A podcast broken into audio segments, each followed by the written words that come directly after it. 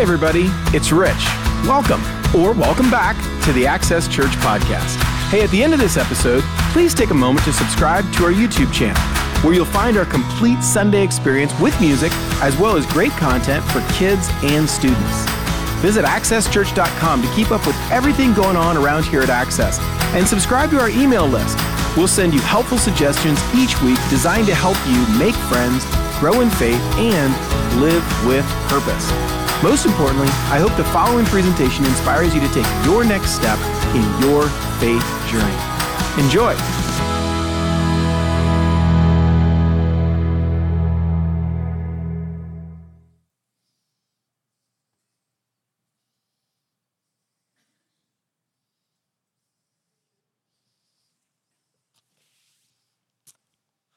Well, good morning.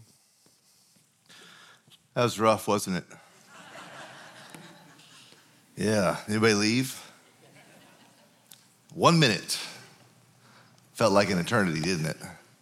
Like, does he know what he's doing? Welcome to Access Church, where the guest preacher thinks he can create cringe moments right out of the gate. Uh, you know, it, we're starting a new series, as Rich said. It's called Losing Wait. And this series is for anybody who's ever felt the stress, the struggle, maybe the trauma or the tension of hoping and asking God to move, to do something, to show up, to respond, to fix something, to change something. And it feels like He's too far away, He's not listening, He's ignoring you, He doesn't care, or maybe He's just not even real. This series is to remind us that learning to wait on God is actually really good for us. Let me pray to get us started. Pray with me. God, we want what we want when we want it, and we want it right now. But God, we can't see everything. You see it all. So would you help us to trust you? For those that don't yet know you, would you help this place to be the place where they could find you, to meet you, and to know you? And for those of us who know you, would you remind us that waiting on you is always good for us? It's in your name we pray. Amen.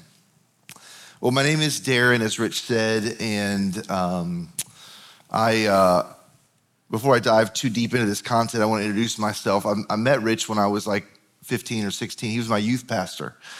A long, long, long, long time ago when Rich was, you know, cool and young, you know, and fun. It, one of my favorite parts about that pause I was going to have this morning, waiting like that, was just that I knew it would bother him so much such a nostalgic feel for me to bother Rich Barrett.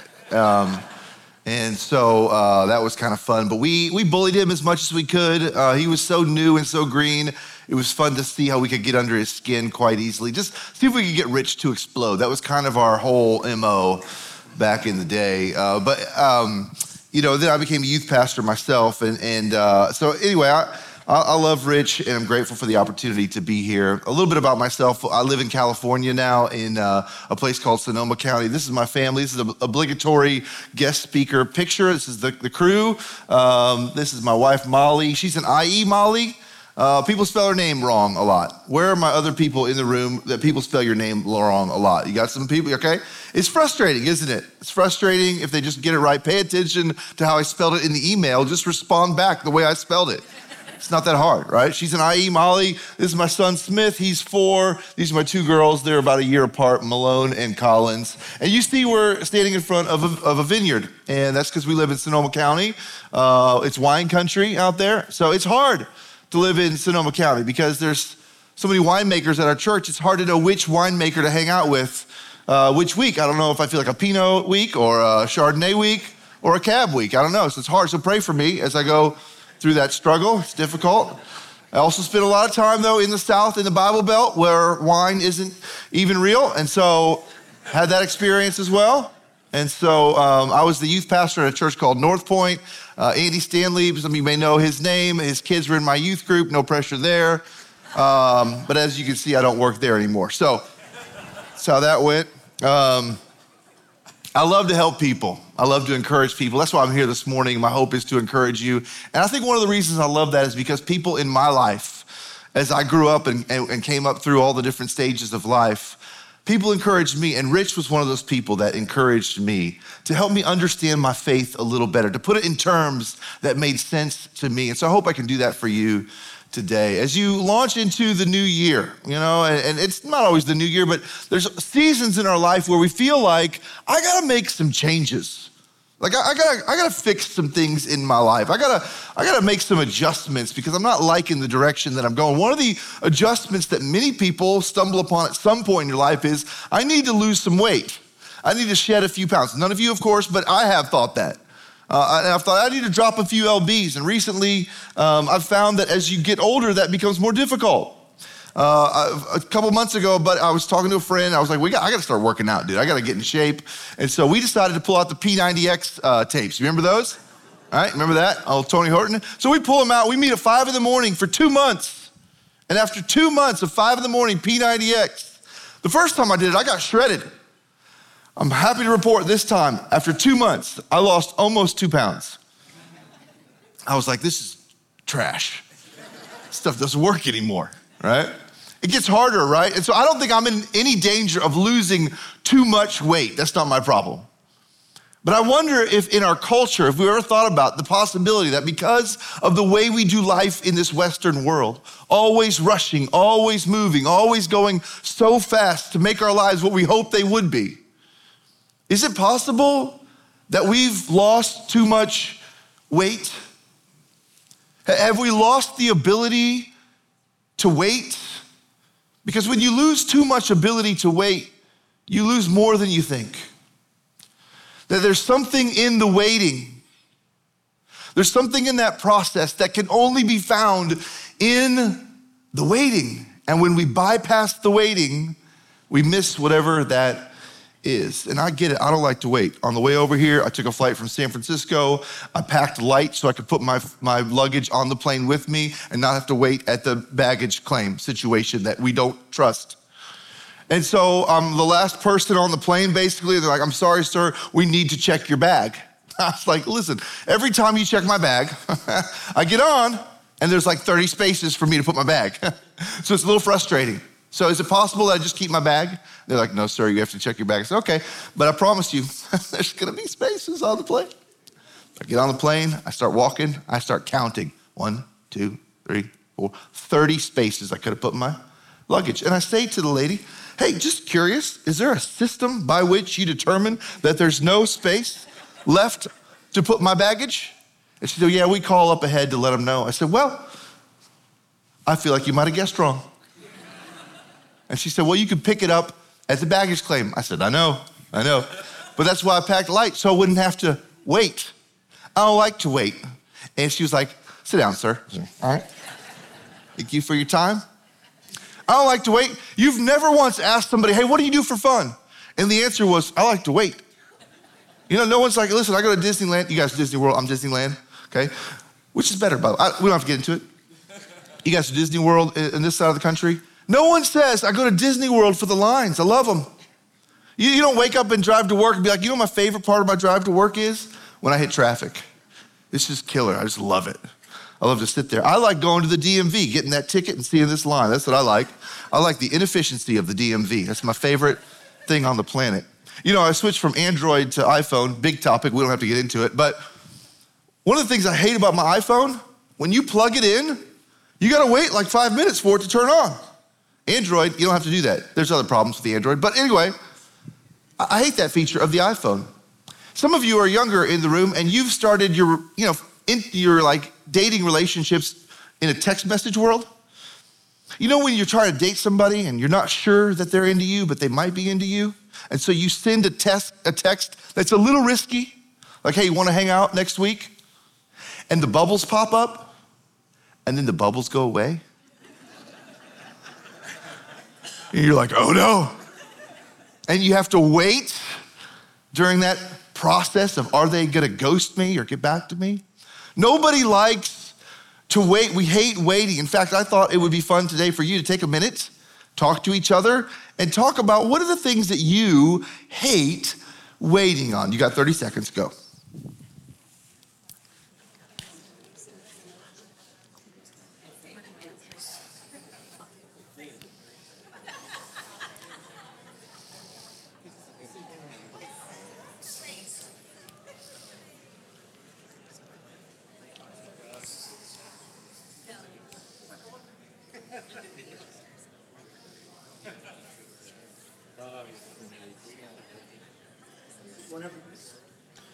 Okay. Anybody come up with something new? Any good ones out there? Anybody say anything, anything that's really bothers you? Anybody got one? Food. Food. You hate waiting on your food. Yeah, yeah, uh-huh. Anybody else? My husband. Anybody st- husband? No. You said, okay, all right. Anybody know what husbands? Anybody any husbands get ready faster than wives? That, I'm just throwing that out there. It's a possibility. Does that ever happen? Yeah, we I mean, no one likes to wait. In fact, we don't even wait anymore, do we? I'm gonna throw this question out. You're gonna know the answer to it. When you have to wait somewhere on a train, a plane, a car, a person, you're waiting on them, what do you do? Pull this out. Why? I ain't waiting. I gotta do something. I don't wanna look like the only person that has nothing to do. I need to be doing something at all times. We don't wait. And so, what we've done, we, we live in a world that promotes no waiting, right? You ever watch HGTV? They remodel the whole block in 30 minutes. You ever follow a TikTok creator who's like redoing, I don't know, sprinter vans into camper vans? They do it in 11 seconds or less. It's just instantly, you're like, have you ever seen a before and after picture of somebody who's uh, got six pack abs, they lost a bunch of weight? You look at the before, it's like you're out of shape. You look at the after, it's like abs. And it looks like it happened just in a picture. There's no waiting, there's no process. It's just, I went from this to this. And it appears like everything's just on demand. We want it on demand. I want it now. I want it my way. I want it as fast as possible, but I don't want the process. We want the results, but we don't want the process. We want them without the process. Is there a way for me to get what I want without having to wait through the process of getting it? And so we've created technology for this. You said food, we created microwaves so we can have our dinner ready in three minutes or less. But we all know that a microwave dinner pales in comparison to a slow, home cooked, well prepared meal that has nutrition and value, that we sit around the table and we eat and we talk and we get to know each other and we hang out as a family.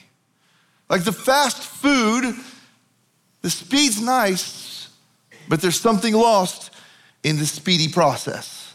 There's something missing when we go too fast. And what's happened in our world of speed, speed, speed is that we've decided we want microwave everything. I want microwave muscles. I want microwave relationships. I want microwave finances. I want to get rich quick.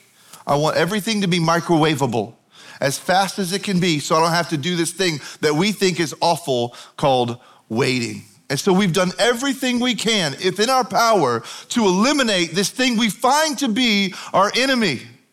We think it's our enemy. But I'm gonna ask the question throughout this series what if waiting is our friend? What if waiting is actually our friend? What if waiting is good for us?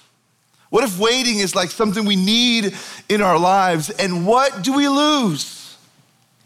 When we lose waiting? Like, what do we lose when we lose waiting? What's the value? And what do we lose when we lose the ability to wait? And your response may be nothing. it stinks. I don't want to wait. But if we examine God's word just a little bit, we find that waiting is a major theme in God's world. It's like a major theme that waiting is something that's baked into what God is doing in this world. And that waiting is actually good for, us, and that God is always working in the waiting. See, we're gonna look at one of the most famous waiting stories in scripture. But before we get there, I know this some of you are waiting on something much bigger than the DMV line. Some of you are waiting on a relationship that you've been craving for a long time, and it feels like he's just not listening. Some of you are waiting on a health condition, and it's like, I don't know if it's gonna get any better. And it's like, he's not moving. Some of you are waiting on a miracle of some kind. Some of you are waiting on a prodigal child who's left the house and the faith, and you've been praying and praying and talking to God, and He's not doing anything, it seems. Some of you are waiting on a career change. Some of you are waiting on an answer to something. Some of you are waiting on a resolution. Some of you are waiting on someone to say they're sorry. Some of you are waiting on an apology or on forgiveness. Some of you are waiting on some big things. You're waiting on something that you don't even want to talk about. You can't even share it. It's such a big, heavy thing in your life. And you've been talking to God about it. You've been waiting for God to do something. And it seems like He's just not moving. He just won't do it. And it can be frustrating to try and have this faith in a God that we can't see and we talk to, but He's invisible. And we want Him to respond, but He won't. And I'm stuck in this place of, come on. And I just want you to know that this is not new to God. He's been asked this question before Where were you? Why didn't you show up when I wanted you? We're gonna read a story, we're looking at a story to get together today eh? that's a kind of a famous waiting story. And this story wouldn't even be famous if it weren't for the waiting. Had God chosen not to wait in this circumstance, we wouldn't have even read this story. It wouldn't be a story. So, right out of the gate, we know that sometimes waiting adds to the wonder of our lives. When you have to wait for something, you appreciate it more sometimes. When you have to wait for something, it can kind of grow your gratitude for that thing. When you have to wait for things, sometimes the impression is greater upon you as you learn to wait. So we know that waiting can add to the wonder, but we don't like it because we don't like to wait. It feels like our enemy. So we're going to be reading from John chapter 11 today. John, uh, if you don't know the, the Gospels, Matthew, Mark, Luke, and John, the first four books of the New Testament, John was the best friend of Jesus, at least according to John. This is what he said about himself. So I don't know maybe not the humblest of the disciples. But so John chapter 11, there's this story where Jesus is kind of, uh, you know, he's doing his thing and he gets wind that his friend Lazarus is sick, okay? And so his disciples are like, Are we gonna go? But here's what it says John chapter 11, verse 5 and 6. Now Jesus loved Martha and her sister and Lazarus, all right? So uh, it's Martha, Mary, and Lazarus. So when he heard that Lazarus was ill, he stayed two days longer in the place where he was. Hold on, what? He loved them, so when he heard that he was sick, he did nothing. You know what this says? This is what it says. Jesus, next slide, says Jesus loved them, so he made them wait. Now hold up. That doesn't make any sense. If you love me, you fix it. That's our understanding. If you love me, you answer me. But in this story, he says he loved them, and so he made them go through the waiting process. Why? Because there's always something good in the waiting when God's in the story. He's not waiting without a purpose, He's not waiting to make you upset, He's not waiting to frustrate you. He loves you. So sometimes he makes you wait. So he doesn't show up for a couple of days, and Lazarus dies. And he shows up, and Mary comes, or Martha comes running to him first. Martha comes out, and she says to Jesus, Martha said to Jesus, Lord, if you had been here, my brother would not have died. And here we all find ourselves in the story. You ever been there with something in your life where your prayer sounded something like, God, if you'd have just showed up, if you'd have just come when I called you, this divorce wouldn't have happened. If you'd have just showed up when I needed you, this sickness wouldn't have happened. If you'd have just showed up when I talked to you, my faith wouldn't be so dead right now. If you'd have done something in the middle of the pain and the hurt and the sadness, It wouldn't be so painful and hurtful and sad. Why aren't you moving, God? Where were you? Why did you wait? This is the heart of Martha. Why didn't you show up, man? I know you could have done something, but you didn't. What's your deal? And we want to tell God how to do his job. We'd like to microwave our God. We want to microwave God. I just hit the button, call the prayer, you show up, ding, miracle done. This is what we want. We want to microwave God. And Martha wants a microwave Jesus that she can just get him to move quickly when she wants him to move quickly and tell him how to do his job. So I love what Jesus says to her. Jesus responds to Martha, and he loves her, remember, but he says this He goes, Martha, I appreciate making me wait. Jesus told her, I'm the resurrection and the life. Whoever believes in me, though he die, yet shall he live. And everyone who lives and believes in me shall never die. Do you believe this? Jesus says to her, Martha, Martha, Martha. Do you know who I am? You have any clue, Martha, who I am? I'm the resurrection and the life. Whoever believes in me, they will never, ever die. I'm bigger than you think I am, girl. I mean, I know you, I know you know me, but do you really know me? You really know what I can do? You don't know yet, Martha. Do you believe this? And then she responds to him. She goes, Yeah, I believe it. Yeah, I know he's going to rise at the last. When everybody else gets up from the dead, he'll get up from the dead. And Jesus is like, Nah, I'm going to have to show you something today. I'm gonna have to show you something today that you don't know yet. It's gonna give you a whole new picture of who I am. And Martha, um, Martha has a sister, her name's Mary. And um, Mary comes out. This is in chapter uh, 11, verse 32. And Mary says the same thing Jesus, if you had been here, my brother would not have died. Which is interesting. I think part of the story is to say we're all the same. We all have the same response to God. Come on, man. In fact, if you get to verse 37, in verse 37, what you find is a whole crowd of people. And the crowd of people says, uh, verse 36, the people who were standing uh, nearby said, See how much he loved him? Because Jesus had wept. But some said, This man healed a blind man. Couldn't he have kept Lazarus from dying? How come he didn't do anything? I thought this guy was pretty good at this, right? And so Martha doubts it, Mary doubts it, the crowd doubts it. Everyone's like, yeah, why did he wait? Why didn't he do something? Now, I want to pause here in my lesson on waiting for just a second. And I want to say that in the middle of the, of the, the waiting process of what God's doing here, he's not, he's not making us wait with like vitriol, like to get us. In fact, in this moment, just before the crowd speaks, Jesus weeps. It's the, it's the shortest verse in the Bible. When I was in high school, and Rich would say, everyone needs to come with a Bible verse memorized next week. I always chose John 11, 33. Jesus wept. Or was it 35? Now, now I don't remember what it was. It was 35, yeah. John 11, 35. Then Jesus wept. I was like, I got my verse for the week. But the reason Jesus weeps is because there's the God that we're talking about today who allows you to go through the waiting process, that puts us through the waiting churner, that puts us through the waiting game. He's not a God who says, hey, get in my, get in my torture chamber of waiting.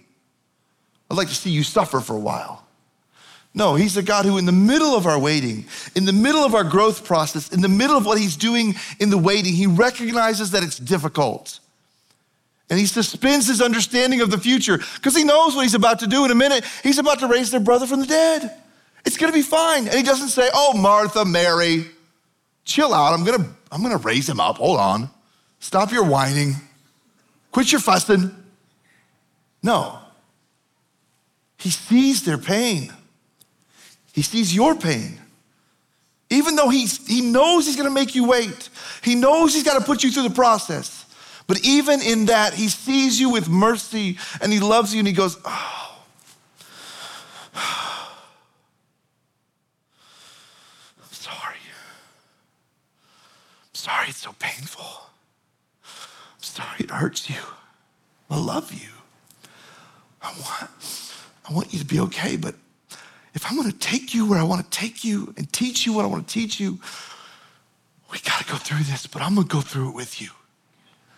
And that's what he does in this story. Mary is crying, Martha is crying, Lazarus is dead, the crowd is doubting, and Jesus stops in the middle of it all to say, I know, I know it's hard, and I love you. And I would speak that over you today, whatever you're waiting in, whatever you're struggling with, whatever you're wishing Him to do. I just want you to know that God doesn't laugh at you in your waiting. He doesn't torture you in the waiting. He comes beside you and He goes, I know, I know, but I got to show you something.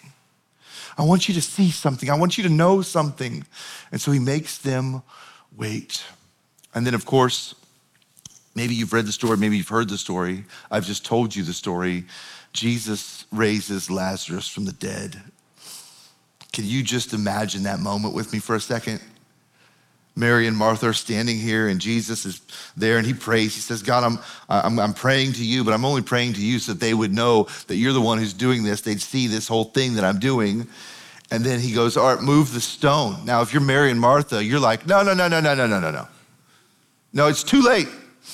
They say he's been in there for like four days. He's gonna stink, dude. Don't you know anything? They start telling Jesus how to do his job. We ever done that before? Don't roll the stone away. And they're like, oh, bro, that's gonna stink, dude. That is not what you should be doing right now. He's dead, dead, Jesus rolls the stone away. Lazarus comes walking out. I don't know what it looked like, you know. I like to imagine this, but it's probably just like, where was I? What was, what? Who put this on me, you know? And he walks out.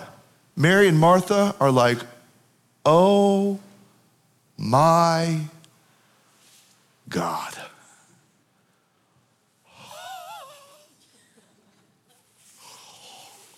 What? I don't know how you say oh snap in Hebrew, but it was like, oh snap, oh what?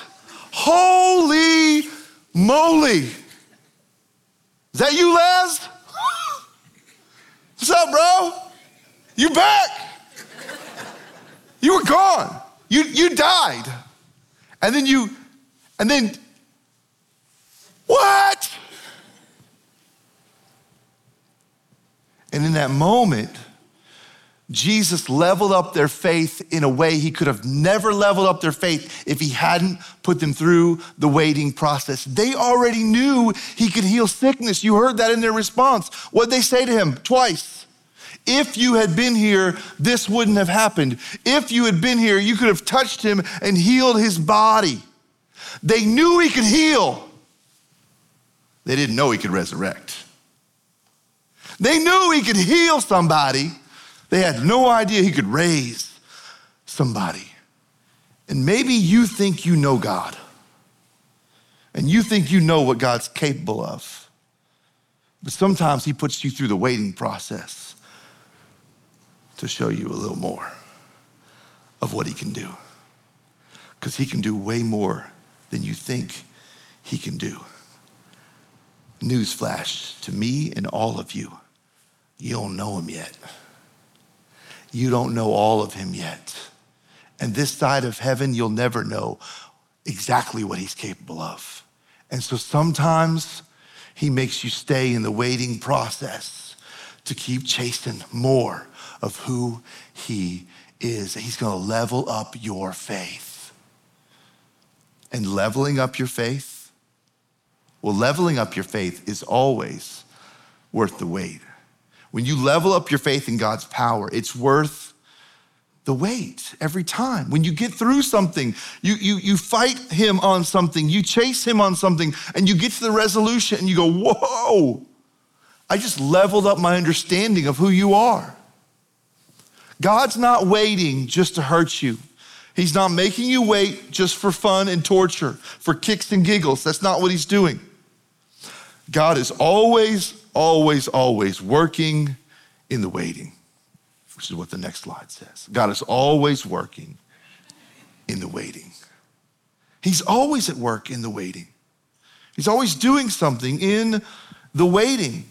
He's not just waiting for fun, he's doing something in the waiting. You know, as you wait on the Lord, and I mean really wait on Him, it's tough. As you wait on the Lord, it looks a little bit like, I don't know, sometimes it looks like this God, I'm so frustrated. And I wanna, I wanna just numb the pain. So I'm thinking about just getting drunk tonight again because I don't want to feel it. But Lord, that, that dude that I don't know what his name was, the green jacket, I don't know. He said that waiting could be good for me. So would you help me wait on you? Maybe it looks like not trying to control your kids anymore and just praying over them.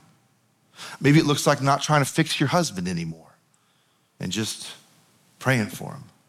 Maybe it looks like going to see a counselor.